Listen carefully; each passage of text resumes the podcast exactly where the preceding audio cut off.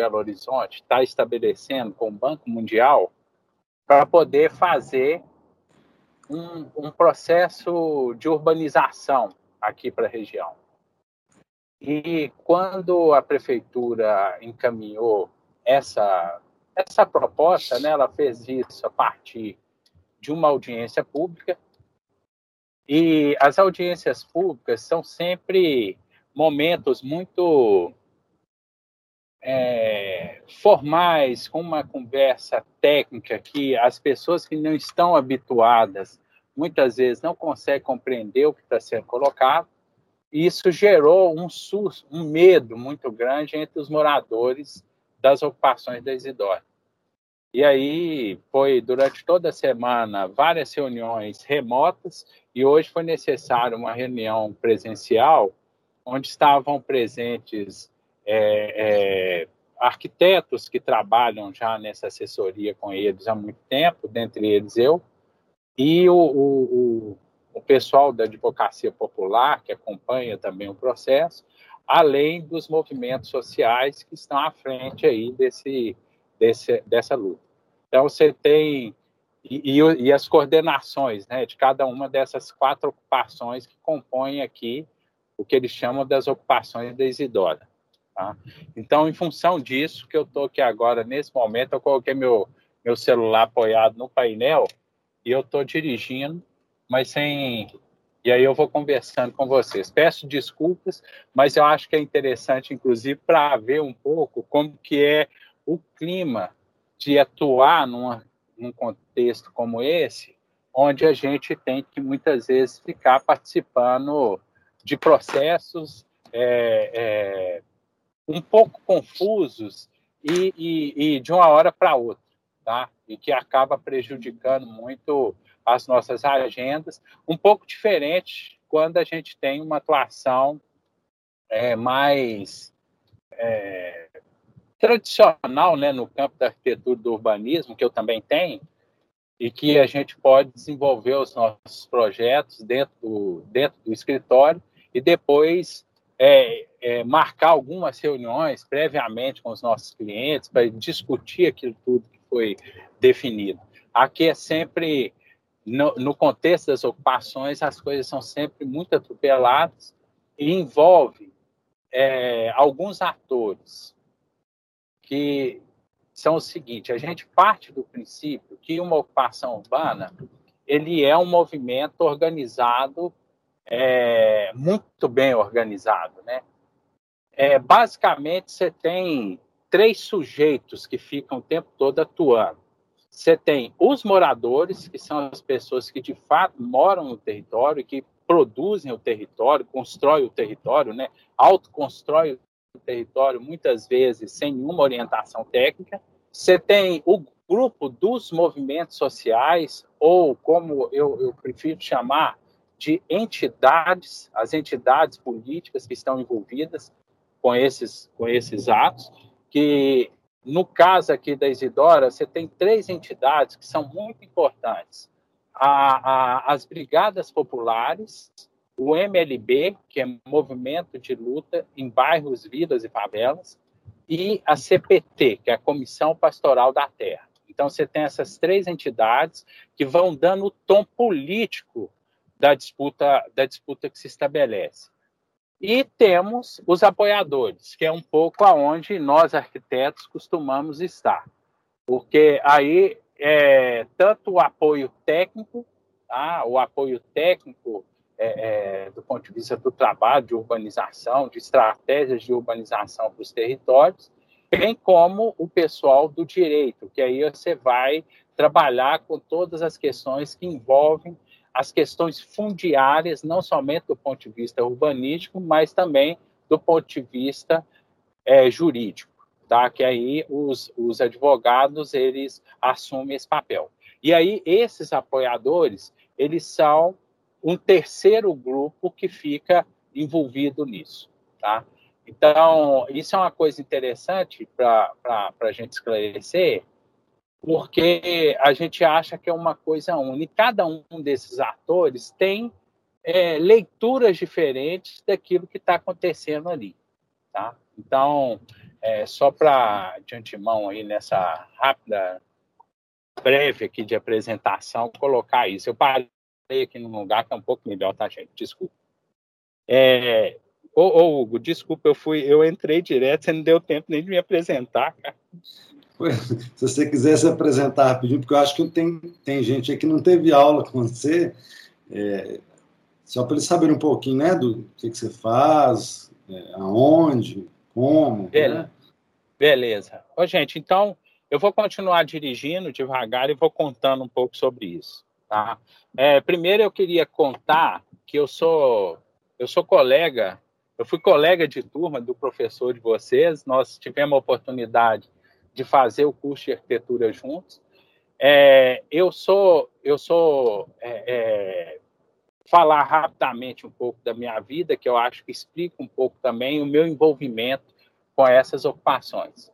É, eu, a, a, minha primeira profissão é, foi ser maquetista. Desde pequeno, o meu pai ele tinha uma oficina de maquete. Meu pai chamava Aristides Lourenço Pinto, era um maquetista que já trabalhou muito em Belo Horizonte, fez vários empreendimentos, é, várias maquetes de empreendimentos foram feitos na cidade.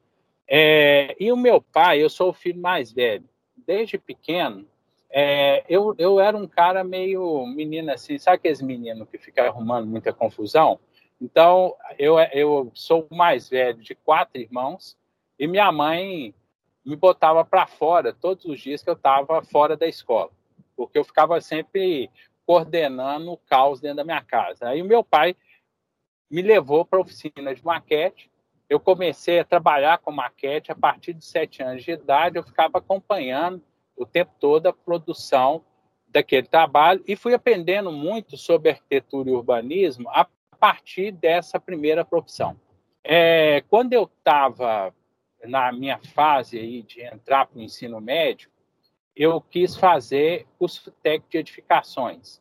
Eu entrei para o Cefet, Fiquei estudando no Cefet durante quatro anos e quando eu estava no final do curso, eu já estava um pouco enfarado, assim, cansado daquela discussão da área de construção civil. Aí eu fui e prestei vestibular na ocasião para sociologia, filosofia, história e tentei arquitetura também no Isabela Hendricks na época. Eu não passei na arquitetura, também não fiz nenhum esforço para passar, porque eu queria fazer um outro curso. E aí eu fiz, eu acabei passando no curso de História, me formei primeiro em História, e aí, quando eu estava no final do meu curso de História, eu resolvi fazer arquitetura. E aí foi a ocasião que eu conheci o Hugo, porque eu, eu comecei a fazer meu curso de arquitetura na FUMEC, tá? e aí eu tive um, um, nasceu meu primeiro filho, e estava muito difícil de conciliar o curso da FUMEC de manhã com com, com o meu trabalho com maquete, que durante esse período, até quando eu fazia história, eu continuei trabalhando com maquete e conciliar a nova vida lá de pai, né? Aí eu fui pedir, pedir transferência, na realidade eu pedi obtenção de novo título e ingressei na PUC. Eu acabei fazendo meu curso de arquitetura durante 10 anos. Tá? Eu entrei em 2000 na FUMEC e me formei em arquitetura na PUC em, em, no último semestre de 2009. Tá? Eu fiquei exatamente nove anos e meio fazendo o curso. E, e quando eu me formei em arquitetura, é, eu tive a oportunidade de desenvolver, como trabalho final de graduação, uma, um projeto, né, um, um projeto de demarcação de um terreno onde acontecia uma ocupação em Belo Horizonte, que é a ocupação da Andara que foi a minha primeira experiência como arquiteto nesse contexto. Eu consegui desenvolver aquele projeto final porque ele, ele tinha uma complexidade grande, porque ele envolvia não somente o desenho da comunidade, né? ele envolvia a implantação daquele, daquele plano. É, eu consegui fazer muito isso por causa da experiência que eu já tinha com maquete de acompanhamento das discussões características da arquitetura.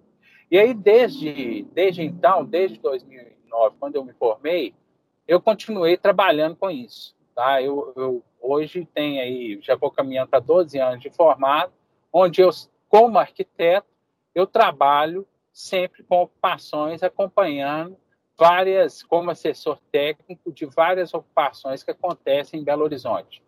É, continuo trabalhando com maquete. Atualmente eu tenho, eu, eu sou, eu, eu continuo lá dirigindo a empresa que era do meu pai, que é a Maquete Aristides. Eu estou lá todos os dias. Eu tenho um escritório de arquitetura que se chama Coal. Eu sou associado de uma associação que chama Arquitetas Sem Fronteira. Eu faço parte dessa associação e desde 2015 eu ingressei como professor na PUC. Ah, e aí eu comecei, eu, eu trabalho na PUC, quem teve a oportunidade de ter aula comigo, a disciplina que eu ministro na PUC é Planejamento Ambiental Urbano, e eu sempre desenvolvo os trabalhos nessas disciplinas a partir dessas experiências profissionais que eu tenho tido, porque nesses lugares a discussão dos ambientes físicos naturais, que são os elementos que a gente precisa de explorar muito nessa disciplina, eles são sempre muito presentes, tá? Então, por isso que essa temática, ela sempre acaba atravessando um pouco essa discussão que eu faço dentro dessa disciplina. Eu faço isso desde 2015 na PUC. Nesse semestre, eu estou tendo a oportunidade de dar uma outra disciplina, que é Práticas Profissionais, onde a gente está discutindo uma possibilidade de formação de um negócio social, que não está voltado somente para as ocupações, mas por outras demandas assim que os próprios alunos que estão participando da disciplina vão levar. A gente está fazendo isso a partir do estudo de, um, de uma discussão que é feita por um economista é, paquistanês, não, não é paquistanês, não, ele é, é de Bangladesh, chama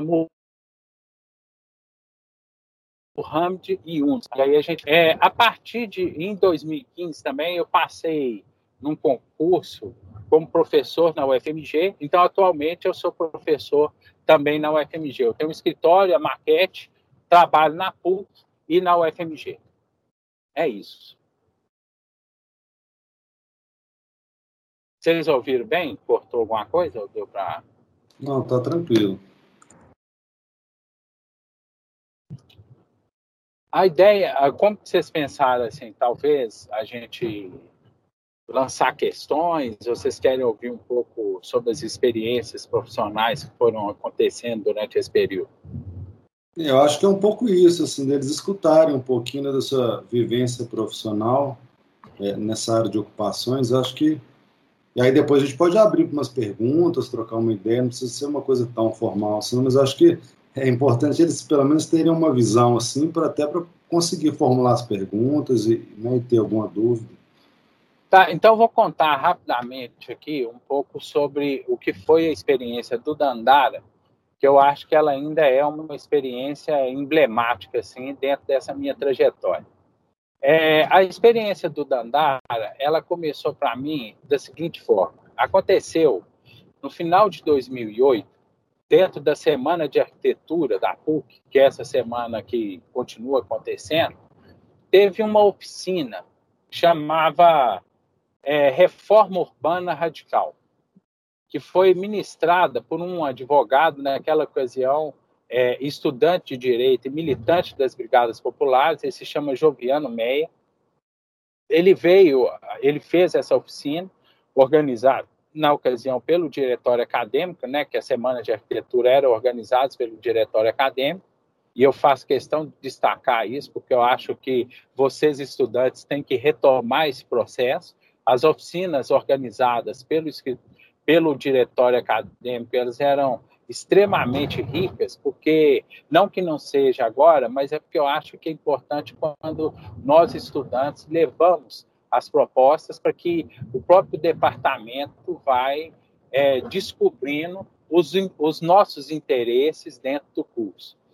É, eu fui participar dessa, dessa oficina porque eu não acredito, eu não acredito que nada é radical. Tudo é construído de forma muito vagarosa e que as, as verdadeiras transformações elas exigem muito tempo e, e, e a gente perde um pouco a noção da radicalidade que essas transformações acabam gerando.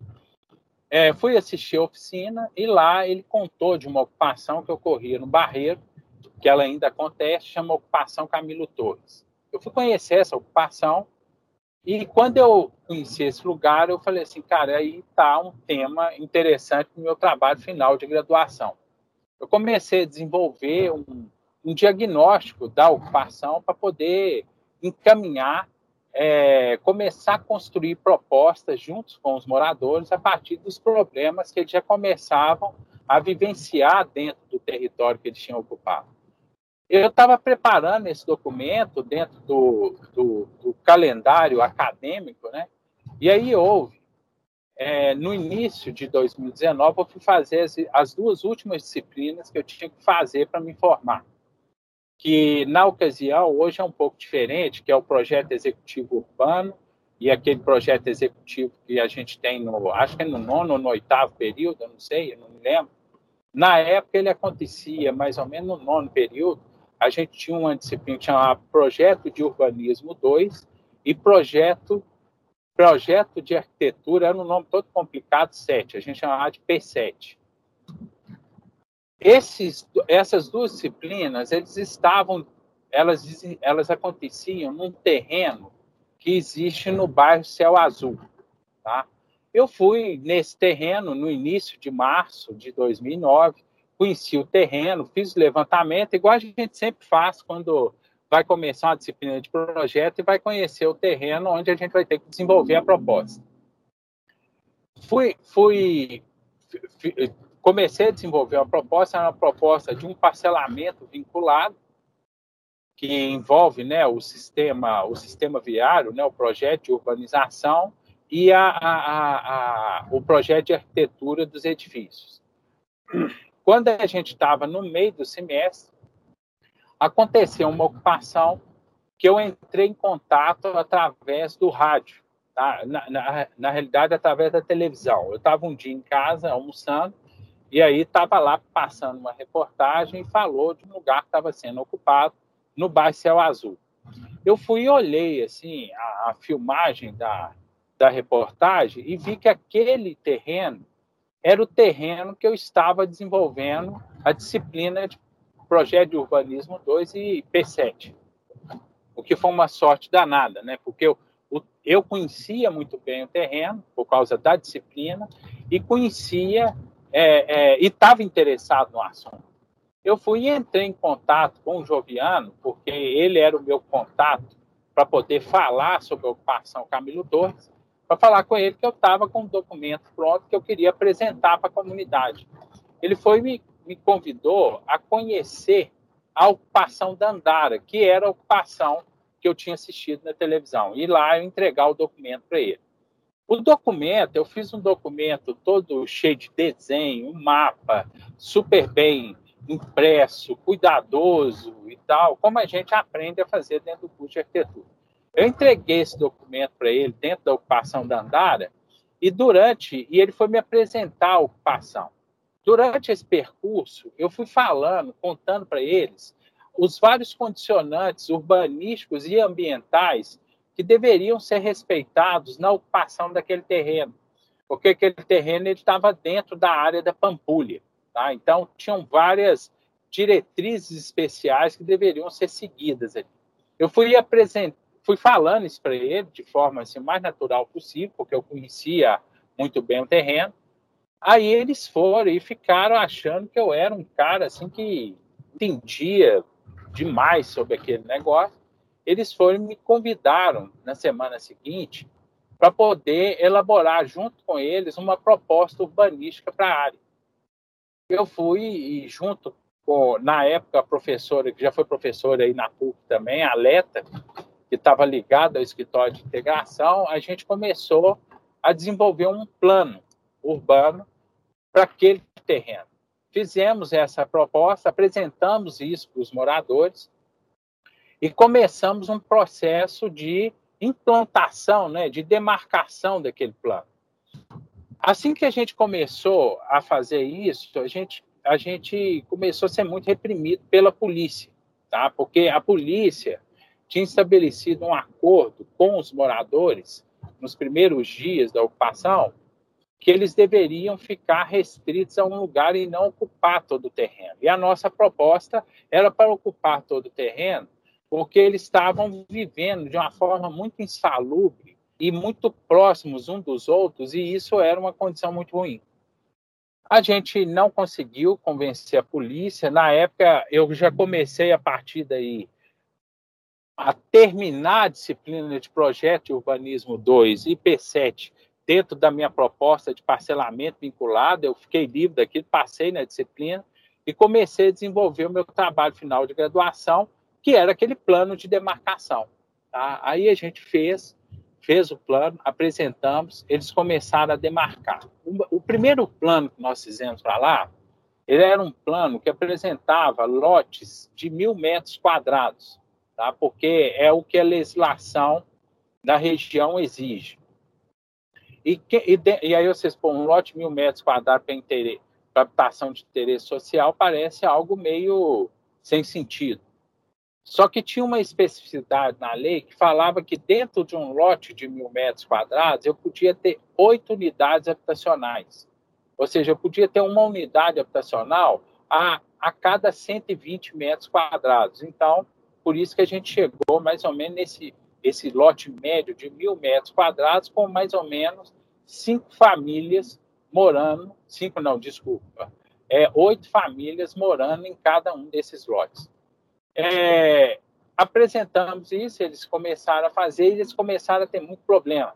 Eles achavam que essa condição de um lote é, coletivo, né, que é um lote condominial, gerava muito conflito, muitos conflitos entre eles. Eles foram pediram para eles apresentaram uma contraproposta, falando que era possível ter lotes individuais naquele terreno. Eu, na época, contra-argumentei falando que o grande problema de ter lote individual dentro do terreno é que eles iam perder uma área muito grande fazendo é, para poder abrir rua, porque dentro da, da, da legislação brasileira, né, lote é uma porção de terra em contato direto com uma via pública.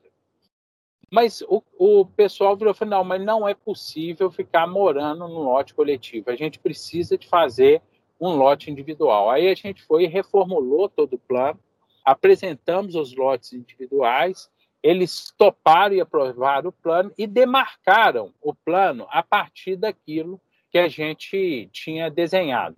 Esse plano, ele foi, é, ele tinha algumas especificidades que foi uma exigência dos moradores, é que todos os lotes deveriam ser iguais, exatamente para não ter disputa entre os moradores.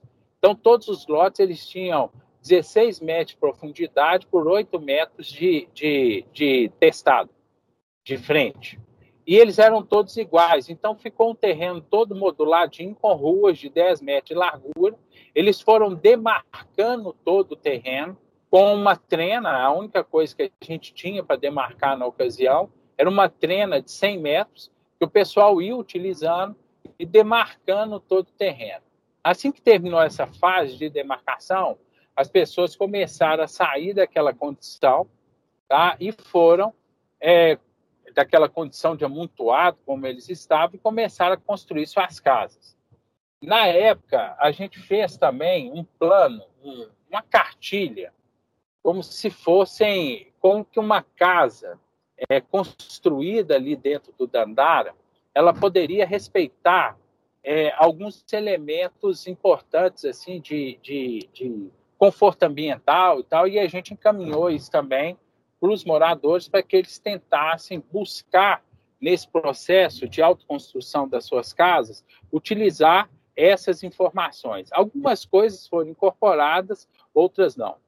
Além disso, eles pediram para desenvolver também projetos, alguns projetos de prédios coletivos. Aí a gente fez, ainda no meu TFG, eu fiz um projeto de um centro comunitário, que é uma, uma casinha muito simples, eram dois barracos com uma cobertura no centro, é, desses dois barracãozinhos, onde o pessoal ia fazer reunião. Até hoje isso é utilizado lá para para aula de educação de jovens e adultos, ainda tem esse uso.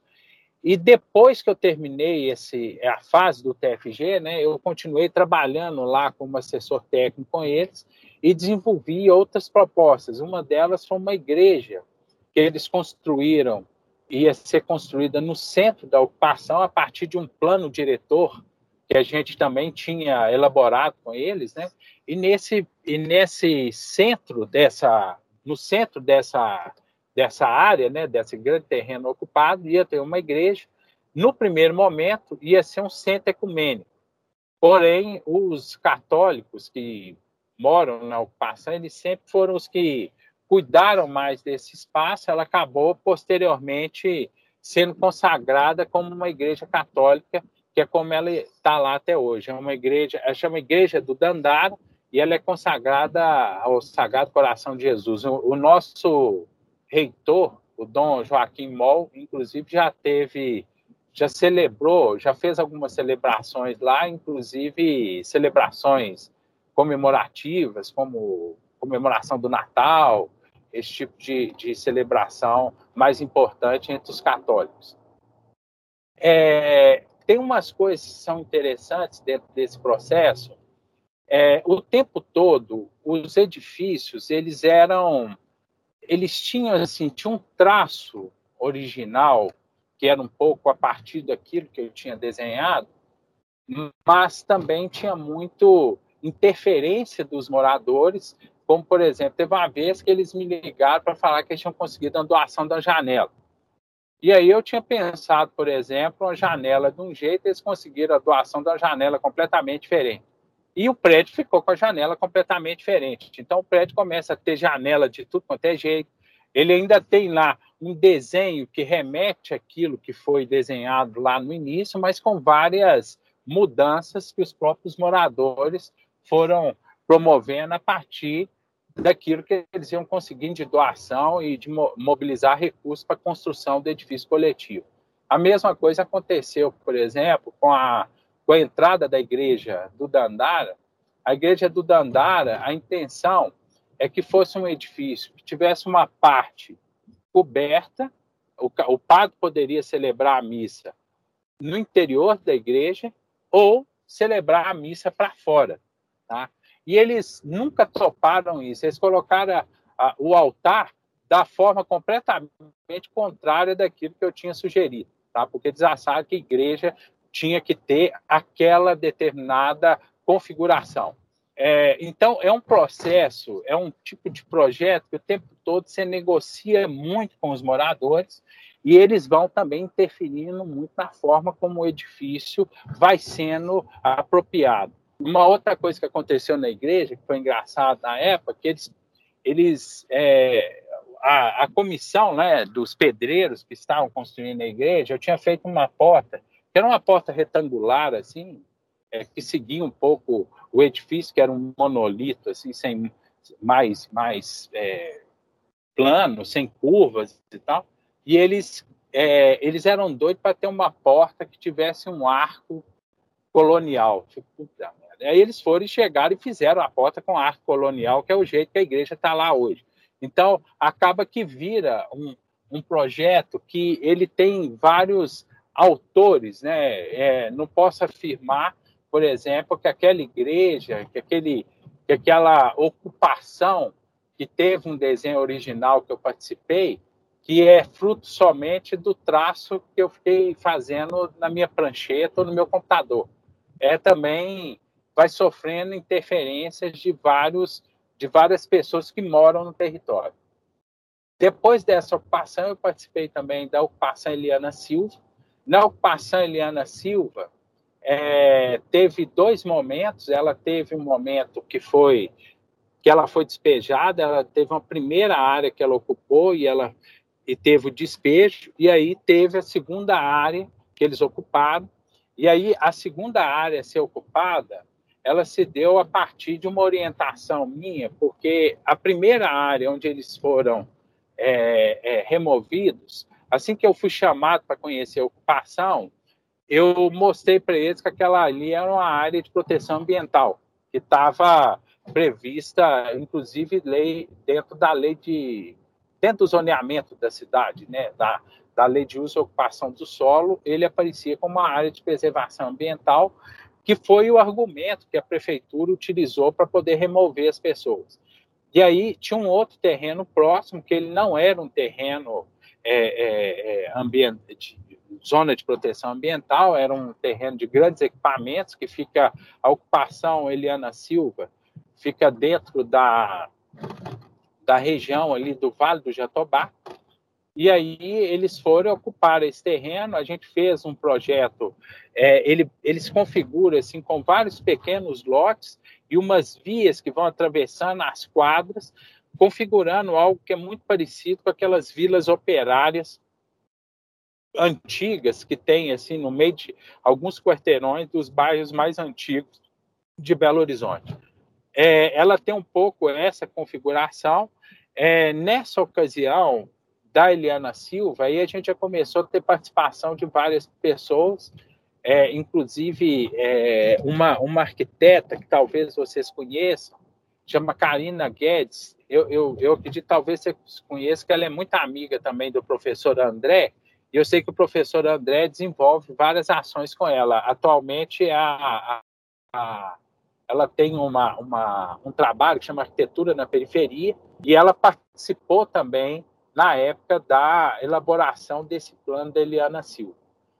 É, esse aqui são, assim, são duas experiências assim que eu acho que foram interessantes. Tem outras que, que, que também são é, muito interessante, mas eu, eu acho que talvez pode ser um momento eu passar a bola para vocês, para ver se vocês querem trocar alguma ideia para que eu possa ir, inclusive, contando outras coisas. Para não ficar falando o tempo todo na cabeça de vocês. Que eu sou bom para falar. O Hugo sabe disso, né, Hugo? Bom, é, gente, acho que vocês podiam, não sei, se vocês tiverem alguma dúvida, alguma pergunta, alguma curiosidade sobre o trabalho ou sobre alguma situação específica. O que, que vocês acham? O que, que vocês têm? Ô, Tiago. Oi, Rafael. Beleza, cara? Beleza, tudo bom? Não esquece de dar certo aí não, hein, cara? Não, eu, tô, eu dei certo, deu certo. O problema foi que na hora que eu virei aqui, Aí o celular tomou. Tô brincando. Mas aqui, eu queria saber, assim, o que você acha que é o maior desafio para trabalhar com ocupação aqui, na, aqui em BH? Ô, Rafael, eu acho que um dos grandes desafios, assim, para trabalhar com ocupação, eu acho que não é só em Belo Horizonte, não. Tá? Eu acho que isso é de uma maneira geral no Brasil inteiro onde tem ocorrido eventos semelhantes. É, um dos grandes desafios é a gente é, buscar desenvolver uma linguagem onde as pessoas compreendam aquilo que a gente está apresentando. Tá? Então, agora mesmo, vou tentar te dar um exemplo a partir disso que eu, dessa reunião que eu estava. Por que, que as pessoas da ocupação Isidora elas estão com tanto medo assim em relação ao que está sendo proposto para a área. Porque eles tiveram uma reunião semana passada onde estavam o, o, os técnicos da Secretaria de Planejamento Urbano da cidade, que são boa parte deles arquitetos, é, e, tiver, e, e o pessoal da SUDECAP, que é a Superintendência de Desenvolvimento da Capital, onde predomina também arquitetos, mas predomina mais ainda engenheiros civis. E muitas vezes o pessoal apresenta as propostas, mesmo que as propostas sejam propostas tecnicamente pertinentes, as pessoas que moram nas ocupações, elas estão muito habituadas a produzir os seus próprios espaços. Então, elas querem entender muito bem o que está previsto para ali.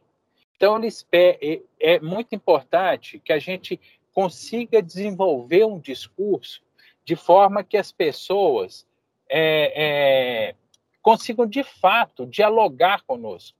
Então, as ocupações urbanas elas nos apresentam o desafio para nós técnicos de como desenvolvermos um discurso que não fique restrito somente aos técnicos, aos nossos pares de profissão, tá? Todas as pessoas deveriam compreender aquilo que a gente está é, é, discutindo. Esse é um grande desafio. Tá? Então, por exemplo, a prefeitura, semana passada, ficou achando que não está conseguindo dialogar com as pessoas, é, achando que as pessoas não estão querendo aquilo que ela está propondo, mas na realidade não é isso. As pessoas não estão entendendo aquilo que está sendo proposto.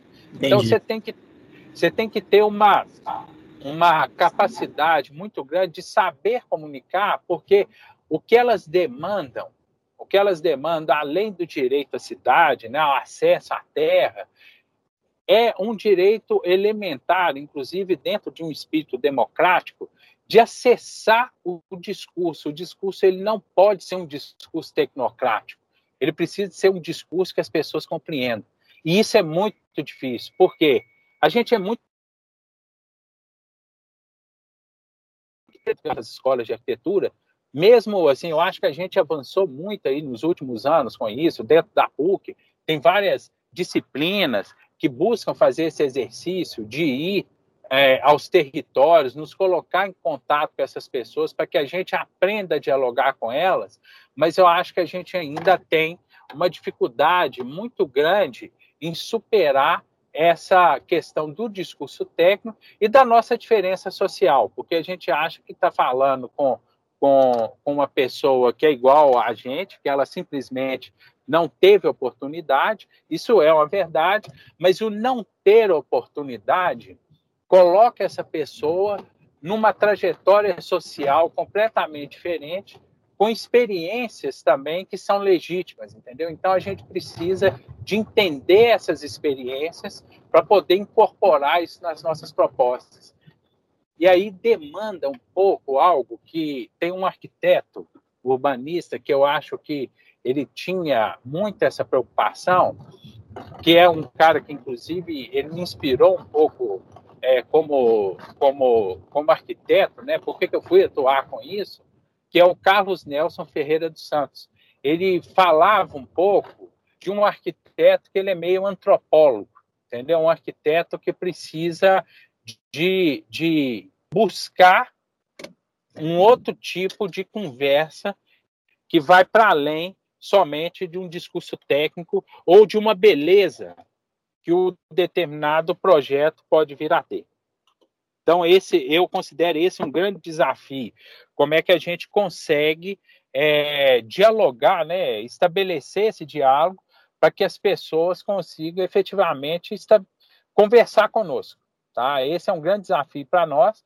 E, e, e eu, eu, eu, as pessoas têm uma facilidade grande de conversar comigo nesses lugares, mas tem vários colegas nossos, até professores, dentro do departamento, muitas vezes vão para dentro do território e tem uma dificuldade muito grande de estabelecer conversa, e aí a gente tem que ficar fazendo um papel de mediação entre aquela conversa técnica e o, o, o, o que, que os moradores, as pessoas que não estão habituados com aquele discurso, é, é o que, que aquele cara está querendo falar, entendeu? E o que a gente mexe é muito complexo, né? Uhum, então, entendi. como que a gente torna isso menos complexo para que as pessoas tenham condição de participar da conversa.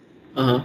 E outra pergunta que eu tenho também é se, assim, no cenário atual é, dessa política urbana é, e dessa, desse, dessa relação entre a prefeitura e as comunidades, assim, se você vê que está tendo alguma dificuldade de implantar uma gestão meio mista, assim, que envolve mutirão autogestionário, e misturado com essa conversa entre as, as equipes técnicas da prefeitura, é, desses outros órgãos que intermediam essas, essas propostas, que a gente estava conversando isso com o Edu também, e a gente estava concluindo meio isso, assim, que é, esse linguajar é, é, um desafio mesmo.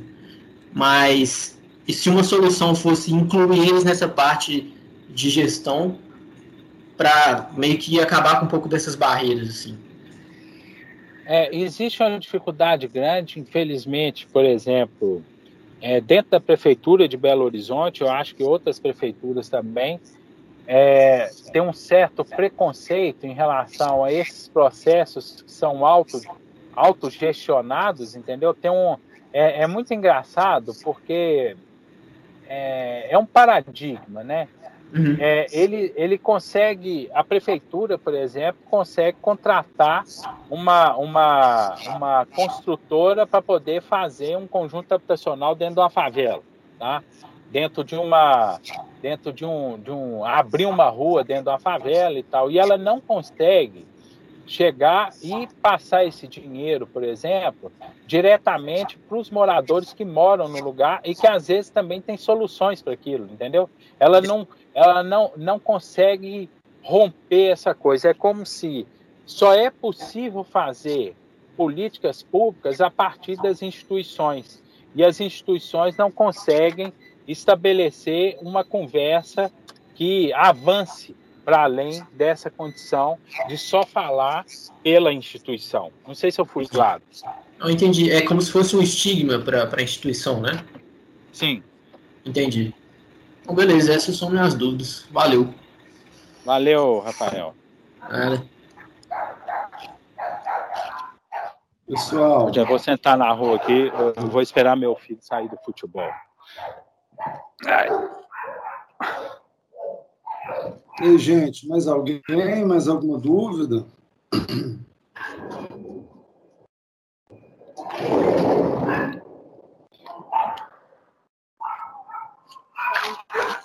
Então, enquanto não tem dúvida, deixa eu contar outros, eu vou contar um, uns outros casos, assim, por exemplo.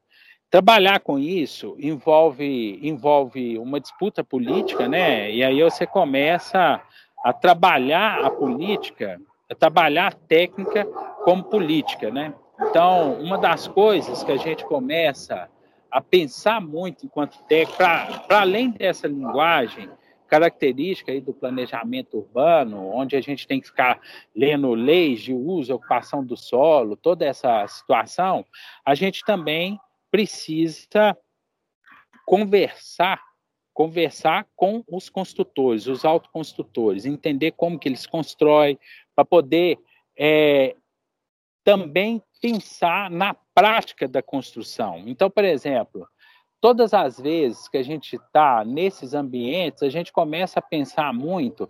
Na hora que eu vou construir um prédio, eu começo a pensar muito mais como esse prédio vai ser construído do que necessariamente na forma dele, entendeu? Então você começa a partir muito de uma discussão que está muito vinculada à técnica construtiva, para você pensar muito como que o sujeito que vai executar aquilo, como que ele consegue trabalhar, tá? Quais são os materiais que estão disponíveis para ele? Então você começa a desenvolver projetos que não são, vamos supor, às vezes você vai, ah, não, vamos fazer um projeto aqui que é de bambu, tá? que é ótimo. Só que, por exemplo, qual que é a sua capacidade de executar aquilo. E aí você tem que começar a estudar muito, não somente a concepção geral do edifício, mas pensar muito como aquilo é feito, como aquilo é amarrado para poder funcionar. Isso, é, é, eu acho até essas oficinas, o que você faz dentro das suas disciplinas, de desenvolver mobiliário, onde a gente começa a ter que pensar muito na técnica construtiva, né? A maneira como eu vou elaborar, eu fico vendo aquelas exposições de cadeira, por exemplo. Você faz uma cadeira daquela, inclusive eu estou doido para acabar esse negócio dessa, desse ensino remoto, para a gente poder voltar a fazer esse tipo de coisa. Né?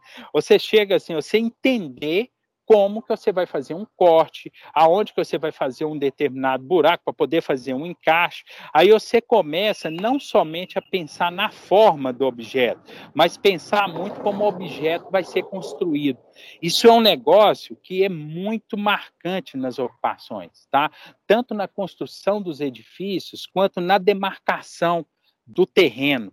Porque aí eu tenho que pensar assim, eu chego ali, os caras ocuparam um terreno eles não têm ferramenta, não tem um teodolito, não tem um topógrafo para chegar lá e ficar fazendo as medições. Então, o que, que ele tem? Ele tem trena. Tá? Então, vou ter que pensar um negócio que o cara consegue demarcar com trena. E aí, o desenho que vai orientar, inclusive, a demarcação, ela tem que pensar nessas ferramentas e na maneira como as pessoas vão trabalhar. Isso é muito recorrente assim dentro da, das experiências nas ocupações. E, por exemplo, quando na, na, nas disciplinas, né, nas minhas disciplinas, que eu também vou fazer, semelhante ao que o Hugo faz, de ficar fazendo essas oficinas, de montar o objeto real ali, é, a gente vai para a comunidade fazer alguma coisa, a gente fica o tempo todo pensando como é que aquilo vai ser executado. E todo o nosso desenho executivo, ele não é só um desenho técnico, às vezes pode ser um desenho todo croquisado, entendeu? Só que ele tem que explicar muito bem o procedimento e a gente tem que entender o procedimento que vai ser utilizado ali para que as pessoas tenham condição de fazer aquilo sem a necessidade de ferramentas que eles não vão ter. Tá? Isso é algo que é muito recorrente também dentro dessa experiência. Igual contei para vocês o negócio de demarcar o terreno do Dandara todo com trena. É, no, no terreno do, do, de uma outra ocupação, chamava Emanuel Guarani Caiová, a nossa grande referência era uma árvore. E todos os lotes, eles eram referenciados a partir de uma árvore. Você imagina que coisa mais louca. Aí você ficava assim, você sempre tinha que ir na árvore para descobrir a inclinação de uma rua. Tá? Porque a gente ia tirar a inclinação pela árvore. Porque a árvore a gente sabia onde ela estava no terreno. Tá? E ela se torna uma referência. Então, essa situação ela é muito marcante para mim, porque, por exemplo, quando eu trabalho como arquiteto projetando uma casa, eu já projetei casa, então você projeta uma casa e o, o, o cara que está me contratando, às vezes ele vai me contratar para acompanhar a obra, às vezes ele vai contratar um engenheiro para fazer o cálculo estrutural, vai fazer todas essas coisas, ou vai ter um engenheiro que vai acompanhar a obra. Esse cara, ele consegue ler aquela linguagem técnica que está ali colocada. Quando eu estou na ocupação, eu tenho que dialogar com outras pessoas e que essas pessoas muitas vezes não estão habituadas com isso. Aí eu preciso de pensar muito no processo de execução, tá? No processo de execução para poder projetar. E aí o projeto ele parte muito dessa reflexão de como que aquilo vai ser executado. Isso, para mim, é, inclusive, isso é uma das coisas que eu acho que mais me ajuda enquanto arquiteto, porque eu começo a ficar mais próximo de algo que o nosso campo se afastou um pouco, que é o ambiente da obra, né? O ambiente da obra, aquele ambiente de estar diretamente na obra e pensando a arquitetura para além do desenho, né? A arquitetura, na realidade, é o edifício construído, não é o, um, um, desenho. Aquele é o desenho de uma arquitetura. Por mais que a gente valorize muito esse desenho, ele é só um documento que ele vai dar sentido para algo que vai se tornar realidade. Na ocupação, a realidade ela é o tempo todo muito muito presente. E ela precisa de estar tá influenciando as decisões que vão estar depois registradas num desenho, numa eventual negociação que você vai estabelecer com o poder público, com o proprietário, ou seja, com quem for que você estiver lá negociando esse processo. Tiago, é, eu tenho outra curiosidade aqui também, que eu fiquei pensando que nesse momento quando você está lidando assim com, com as, os moradores lá da comunidade, você, o que, que você o que, que você aprende em relação ao cotidiano deles assim? Como, o que, que eles valorizam na cidade? Tem alguma peculiaridade assim do, do que, que eles preferem no espaço público? Na casa eles são mais funcionais? Como é que é? O que, que você vai aprendendo assim? Cara, isso é uma coisa engraçada, porque tem um outro elemento que eu acho que a gente tem que observar, Rafael, é, por exemplo, se você está tá, se, se você tá conversando com homem, tá? Com homem dentro da comunidade, o cara, bicho, ele só fica preocupado aonde que vai estar o pilar. Parece que o pilar vai resolver o problema do mundo, sabe? Se não tiver um pilar, o mundo vai cair. E ele fica assim o tempo todo uma preocupação muito grande com o elemento tectônico do objeto, tá? As mulheres, elas costumam ter uma outra atitude elas ficam muito mais preocupadas na maneira como aquele lugar vai ser utilizado. Tá? E aí elas falam muito mais do uso. E aí você tem que ficar o tempo todo cruzando isso. Inclusive, tem uma coisa que eu tenho pensado muito, que quando a gente vai atuar nesses lugares, é importante a gente considerar a questão de gênero. Tá? É, trabalhar uma arquiteta ela observa determinadas coisas que eu, como arquiteto, não observo. Uhum. E aí a gente precisa de ir o tempo todo estar tá muito atento a maneira como as pessoas estão conduzindo o processo, quem está no território, como ele está te conduzindo. Que às vezes pode ser necessário, naquele momento, ter a atuação de uma, de uma mulher, porque ela pode ajudar a avançar o processo, que você, como homem, não vai perceber, tá? Porque os homens acabam é, é, esse, especialmente dentro dos territórios, eles vão tendo muito mais essa preocupação do ponto de vista construtivo do objeto e um pragmatismo muito grande, tá, é, Rafael? Ele, ele chega assim, por exemplo, é, sabe assim, ah, você tem que ter uma praça, tá? Uma praça é uma um, um, um espaço coletivo de qualidade dentro da cidade e tal. E as caras, às vezes, não, quer saber da minha casa. Tá? E aí você tem que ir construindo com as pessoas a importância desses espaços públicos, porque eles também vão gerando outros elementos que também são importantes. E aí ele começa a demandar esse espaço público na hora que ele se depara com um problema. Tá? Então, por exemplo, se o cara está falando muito, que ele só está preocupado com a casa dele, você tem que lembrar ele que ele tem filho. Tá? Uhum. E aí, na hora que ele lembra do filho, ele lembra que às vezes a praça pode ajudar com o filho, entendeu? Então, é, é, um, é um pouco assim: você buscar os elementos do cotidiano, os elementos pragmáticos do cotidiano, para poder é, ajudar o sujeito a ir percebendo os elementos que precisam de ser considerados na hora que você está concebendo esses lugares. Entendi. Não, legal. Bem legal isso. Valeu, Thiago. Ah, tem uma outra coisa, gente, enquanto vocês não perguntam, que acontece também, quem mexe com isso, você vive, eu estava falando que você vive num conflito, você está no meio de um conflito político, né? Então, por exemplo, as pessoas acham que você é comunista. Ah, que você é o cara que está pronto para fazer revolução. Nesse momento, nós temos um governo como o do Bolsonaro, aí, que todo mundo é comunista, né? só de você é, falar mal do governo, ou seja, afiliou ao PT, por exemplo, isso se torna muito complexo. E você tem alguns momentos que você sofre repressão, inclusive, da polícia.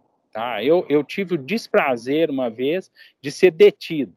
Tá? E eu fui detido porque eu estava trabalhando como arquiteto num lugar desse, e o cara, o cara veio tirar o celular da minha mão, eu tomei o celular, um policial, ele veio tirar o celular da minha mão, porque eu estava filmando uma ação policial, na hora que eles estavam reprimindo na, uma situação, ele veio, ele tomou o celular da minha mão, eu fui tomei o celular da mão dele na, na no, no impulso, e aí eu fui detido, e aí eu tive que ficar explicando pro cara é, por que que eu fiz aquilo e tal, mas por que que essas coisas acontecem? Acontecem muito porque a relação nesses espaços, o, o poder público, ele nesse momento, é, por mais que a gente que eu tenha todas as críticas ao Urbel, à prefeitura de Belo Horizonte, mas ela tem estado, por exemplo, dentro das ocupações da Isidora, tá? Pode estar fazendo um monte de coisa que eu discorde, tá? Mas ela está lá, não é mais somente a polícia.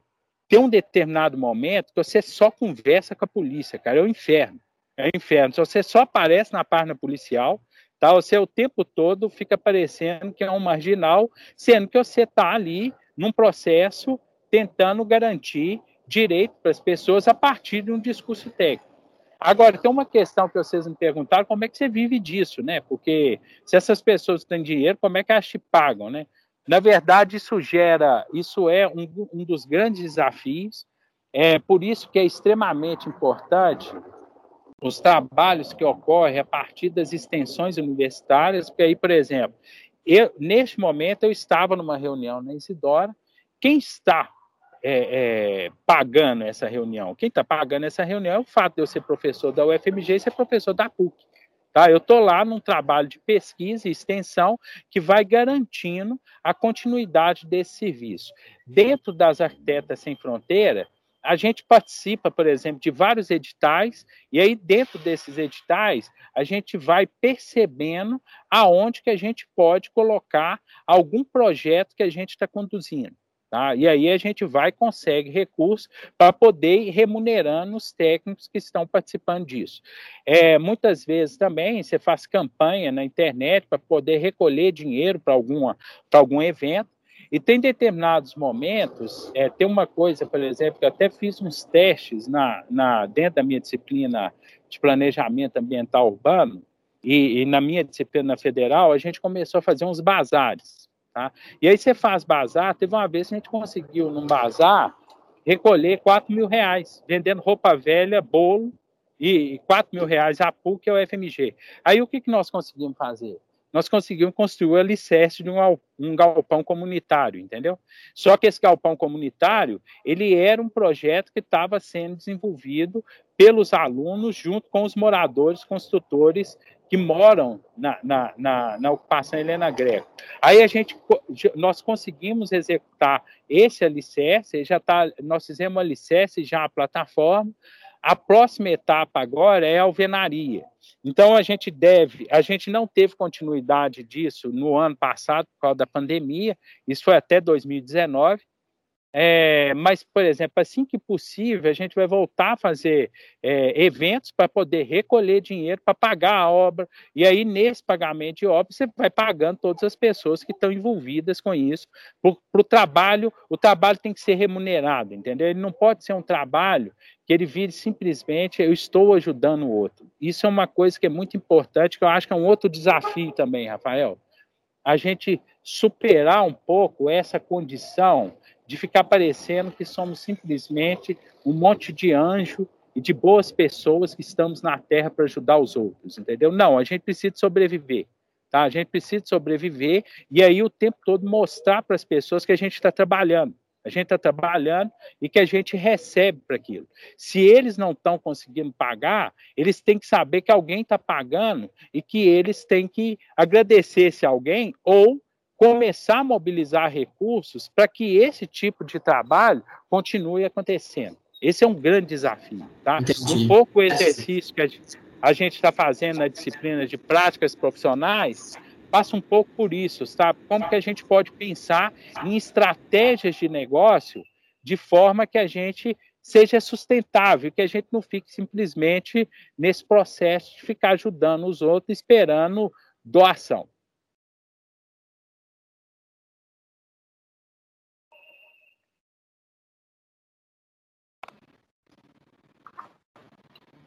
E aí, gente, alguém? Alguma dúvida?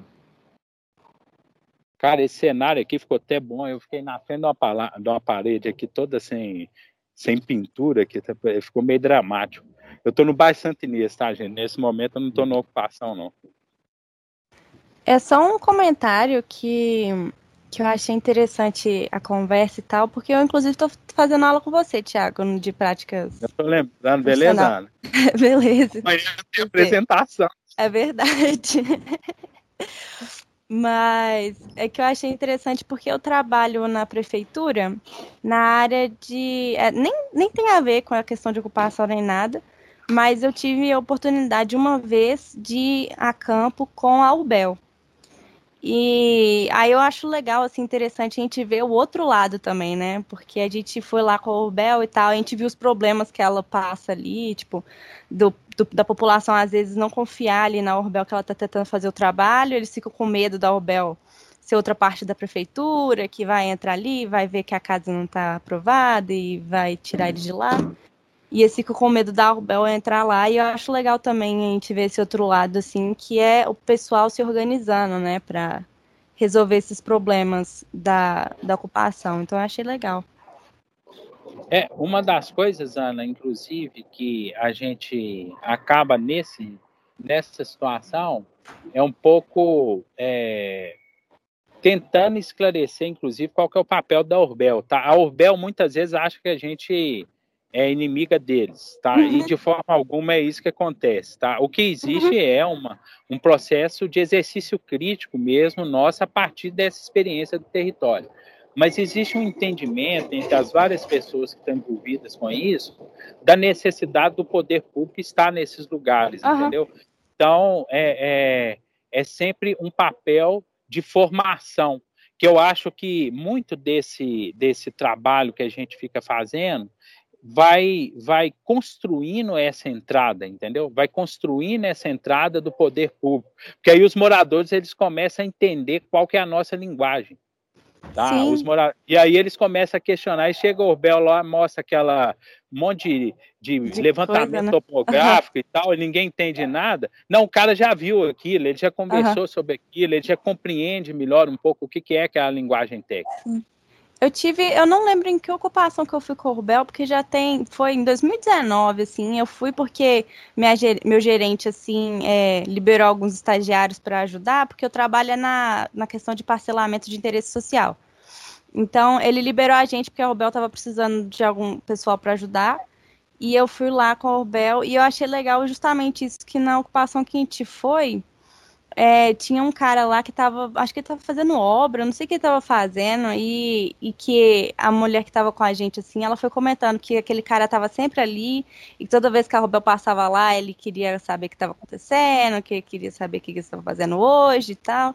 E eu achei interessante que, que realmente, assim, às vezes pode ter esse tipo de, de coisa lá também, porque eu não lembro qual que era a ocupação, mas às vezes esse, esse cara teve esse acesso esse tipo de informação que a Rubel mexe e tal, e que estava ajudando a Rubel e levando mais tranquilo, né? Porque a gente teve de encontrar com gente que não queria atender a Rubel, e esse cara que, que tava assim super tranquilo, gente boa, queria conversar, entender o que estava acontecendo, então acho interessante. Ah, tem um, tem um caso, só contar mais um caso aqui, que foi engraçado, dentro disso que você está isso, isso que você contou me fez lembrar um negócio. Em 2019, nós fizemos uma oficina dentro do. Teve um encontro das, das escolas de arquitetura da América Latina aqui em Belo Horizonte, né? E nós, eh, da, da PUC, nós fizemos uma oficina dentro desse encontro. E nessa oficina, a gente pegou uma das ocupações que a gente estava acompanhando e fomos para a ocupação com todas as pessoas que estavam participando da oficina. E aí tinha gente da Bolívia, da, da, da Argentina, de tudo quanto é canto, né? Aí a gente foi mostrando para o pessoal, é, para eles conhecerem o território, eu parei no lugar e comecei a falar do lugar onde era a nascente, tá? E de fato é a nascente lá, né? E o cara construiu a casa do lado da nascente, do lado mesmo, a um metro do, de onde é o olho d'água. Só que o olho d'água não estava aflorado naquele momento, que era um momento de seca, não estava chovendo na ocasião. Aí eu fui conversando lá, expliquei para o pessoal, explicando como é que o território se forma e como é, por que, que a nascente está naquele ponto e tal. Fui embora. Isso foi numa quinta-feira. Cara, no sábado, eu tive que voltar nesse lugar por um outro motivo. E aí eu fui nesse lugar, passei por esse lugar lá onde era nascente. Cara, veio um morador para cima de mim, virando e falando que eu era, na verdade, um espião. Que papo era aquele de ficar falando que ele mora na nascente, que ele não mora na nascente, que tal, não sei o quê, que eu estava inventando nascente no terreno dele. Aí eu falei assim, puta merda. Eu fui, é, eu falei, não, calma. Primeiro é o seguinte, eu não crio nascente. Quem cria nascente é Deus. Deus que criou o mundo e botou nascente aí. Eu não criei a nascente. Eu vou te explicar por que, que a nascente está aí. Tá? Aí eu expliquei para ele de novo a formação do terreno, por que, que ela aflora ali. Não sou eu que escolhi a nascente aí, não. Você construiu a casa do lado da nascente, cara. Aí agora, você está imaginando que eu quero te remover. Eu não quero te remover, nem tem poder de polícia para isso. Eu não sou poder público. Tá? Agora, o que eu posso pensar aqui junto com você é como que você pode continuar morando do lado da nascente. Tá? Porque técnicas para poder respeitar a nascente, a gente também conhece. Como é que você pode não infiltrar esgoto, como é que você pode passar a cuidar do lugar. E aí o papo mudou, entendeu? Mas esse papo que mudou, é, o cara chegou e me ameaçou, e as ameaças são sempre assim maravilhosas. É que eu vou te passar e tal, não sei o quê. Aí eu virei e falei assim, oh, meu Deus do céu. E eu não tenho medo disso, não, sabe? O cara foi e começou a conversar grosso, eu também sei conversar grosso, pô. Eu falei, o que, que é isso, cara? Calma, pô eu não sou o que você está imaginando que, que, que, eu sou. E aí eu fui esclarecendo a ele tudo que estava ocorrendo e tal, para ele poder acalmar, expliquei para. Aí o cara, o cara foi e formou um grupo de WhatsApp comigo, e ele passou a ser o cara que monitorava a nascente. Bicho, você precisa de ver na chuva. A gente colocou um pulviômetro do lado da casa dele. Na chuva, esse cara me mandava mensagem de 15 em 15 minutos. A cada um centímetro do pulviômetro que, que subia, ele falou: ó, subiu um centímetro. Aí ele virou falou: ó, agora começou a florar a água. Aí ele viu que era nascente, sacou? Agora começou a florar a água. E aí a gente foi explicando é, através desse exercício da experiência do território, como que o sistema hídrico funciona, por que, que esse tipo de coisa precisa ser considerado. E aí ele começou a compreender um monte de infiltração que tinha na casa dele. Tá? E aí a gente vai assim, como que a gente vai resolver isso? Até pode chegar numa conclusão, mas essa conclusão não é uma conclusão que vai ser imposta a ele, pode chegar numa conclusão que ele está no lugar errado e que ele precisa de demandar um outro lugar entendeu? Mas essa é é um processo de construção que ele é muito demorado, mas ele é necessário e ele é democrático, entendeu? Ele é democrático e a gente parte muito de que a política pública que atende esses lugares, ela deve ter esse tipo de situação, esse tipo de cuidado, de um processo de formação das pessoas que estão naquele território tá? e não desrespeitá-las, para que elas, não que elas sejam simplesmente convencidas, mas que elas também participem e vão explicando o que, que acontece, para a gente poder começar a promover ações que pode qualificar aquele lugar ou atribuir qualidades para ele que ele não tem. Isso, inclusive, pode ser um negócio social, tá, Ana? Alguém que fica olhando é, nascentes pela cidade, vai pegando todo mundo que mora em nascentes e vai desenvolver ações pontuais que levem aquelas pessoas a respeitar ou a promover mudanças nas suas casas que respeite essa condição natural de existir uma nascente naquele lugar.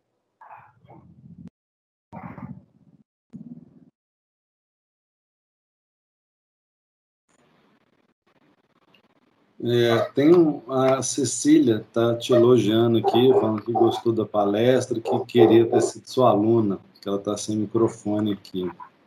Cecília Bernardes.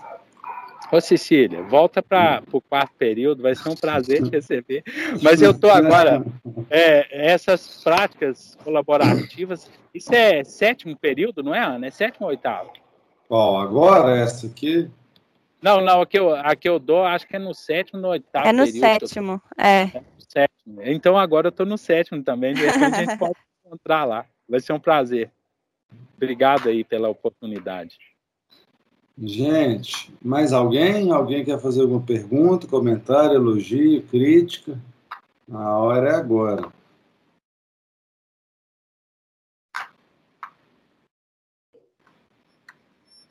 Não, pessoal, tá tranquilo? Se vocês estiverem já achando que não tem mais, mais nenhuma dúvida, nada, a gente pode já ir caminhando para o final aqui, para poder liberar o Tiago também. Peraí, gente, eu só vou pegar minha máscara para tentar entrar ali para pegar meu filho. Peraí, rapidinho.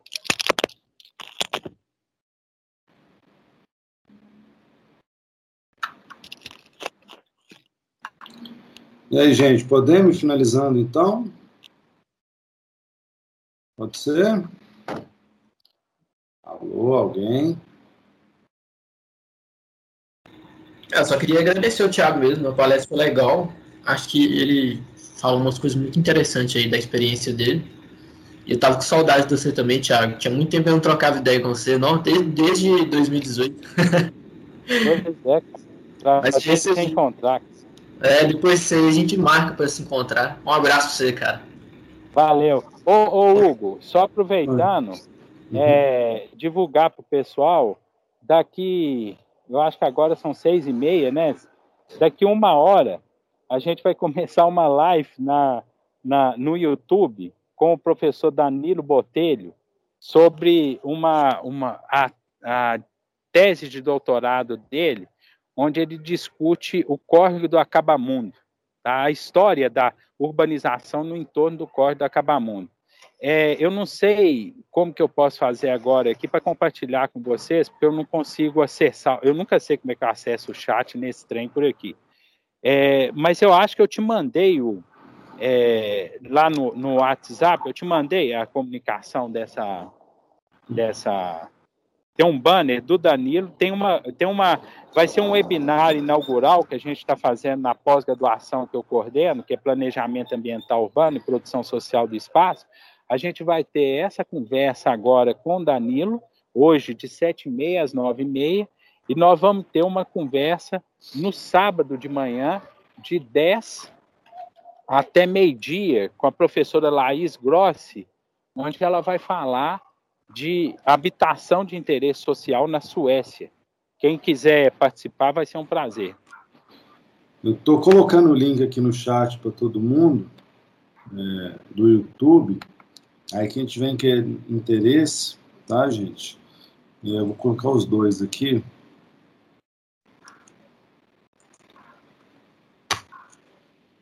Aí, pronto, agora foi, foi completo.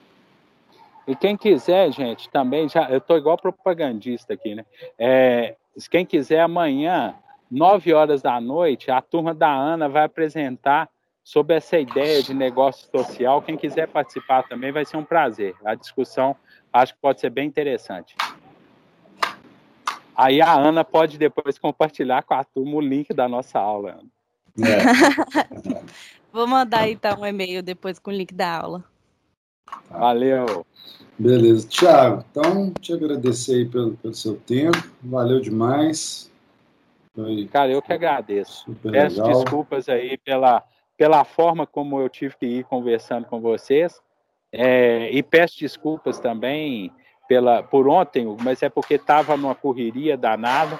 Mas foi uma, foi uma oportunidade muito boa. Agradeço aí a, a, o convite por ter participado aqui hoje. Se tiver alguma outra necessidade aí, pode contar comigo. Vai ser um prazer. Beleza, bom demais, Thiago. Obrigada, foi Thiago, ótimo. foi ótimo. Até amanhã. Alguém mais, gente? gente? Até amanhã. É. Tiago, então é isso. Foi um prazer. Valeu demais. A gente se encontra aí acabando essa, essa pandemia, né? Beleza. Isso aí. Tomara. Cara, é. livre disso. Falou, gente. Obrigado. Valeu, Thiago. Obrigado. Boa sorte para vocês aí. Bom, bom cinema. Até mais. Falou, até mais.